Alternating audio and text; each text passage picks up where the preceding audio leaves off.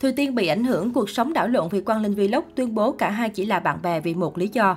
Sau 7 tháng đăng quang Hoa hậu Hòa bình Thế giới, Thùy Tiên đã đi đến nhiều quốc gia để lan tỏa năng lượng tích cực cũng như giúp đỡ những người có hoàn cảnh khó khăn. Trong đó, chuyến đi Angola vừa qua là một trong những kỷ niệm đáng nhớ của nàng hậu. Sau khi được công chúng nhiệt tình đẩy thuyền, Thùy Tiên mới đây đã tiết lộ mối quan hệ thật sự giữa cô và Quang Linh Vlog.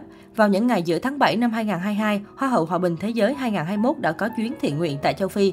Thùy Tiên đến nơi nghèo khó, điều kiện sinh hoạt còn nhiều hạn chế là Angola. Tại đây, nàng hậu trực tiếp đến thăm các tỉnh Zamba, Wombo để phát lương thực, bánh kẹo, sách vở. Đáng nói nhất, người đẹp đã trồng cây, tài trợ toàn bộ chi phí để khoan giếng nước sạch cho bà con thuận tiện hơn trong việc sinh hoạt sau này.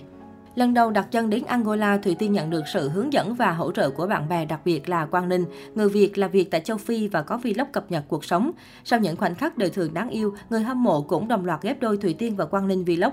Mới đây trong một bài phỏng vấn, Hoa hậu Thủy Tiên đã thẳng thắn chia sẻ về hành động đẩy thuyền của người hâm mộ. Theo đó, nàng hậu sinh năm 1998 cảm thấy vui vì dự án thiện nguyện được lan tỏa rộng rãi đến công chúng.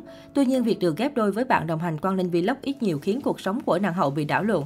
Thùy Tiên nói, tất nhiên việc ghép đôi với Quang Linh cũng khiến cuộc sống tôi ít nhiều bị ảnh hưởng vì mọi người bắt đầu để tâm vào các câu chuyện, các mối quan hệ nhiều hơn. Tuy nhiên, tôi mong khán giả hãy tập trung vào dự án, vào những gì mà Tiên và Team Châu Phi đã đóng góp cho vùng đất này.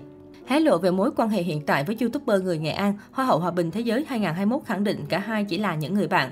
Tôi và anh vẫn giữ liên lạc, tuy nhiên không chỉ anh Linh mà các anh chị trong team Châu Phi cũng có nhắn tin hỏi thăm tôi, đôi bên cũng có trao đổi về công trình vừa rồi, cô chia sẻ. Gần đây, nhiều người tranh cãi vì chuyện Thùy Tiên mong muốn làm con dâu của Hòa Minh Di và xin hôn bé Bo ở hậu trường, người ấy là ai.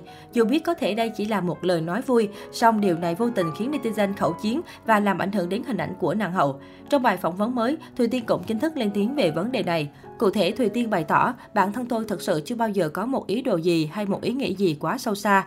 Cộng thêm tôi rất yêu quý hai mẹ con của chị Hòa Minh Di. Có lẽ cách trình bày ngay lúc đó của tôi trên sóng truyền hình đã gây cho mọi người sự hiểu lầm. Tôi sẽ chú ý hơn nữa trong những lần tới về cách nói chuyện của mình để không còn xảy ra những hiểu lầm không đáng có như vậy. Từ sau khi đăng quang Miss Grand International Hoa hậu Hòa bình quốc tế 2021, Thùy Tiên mỗi khi xuất hiện đều trở thành tâm điểm chú ý của người hâm mộ.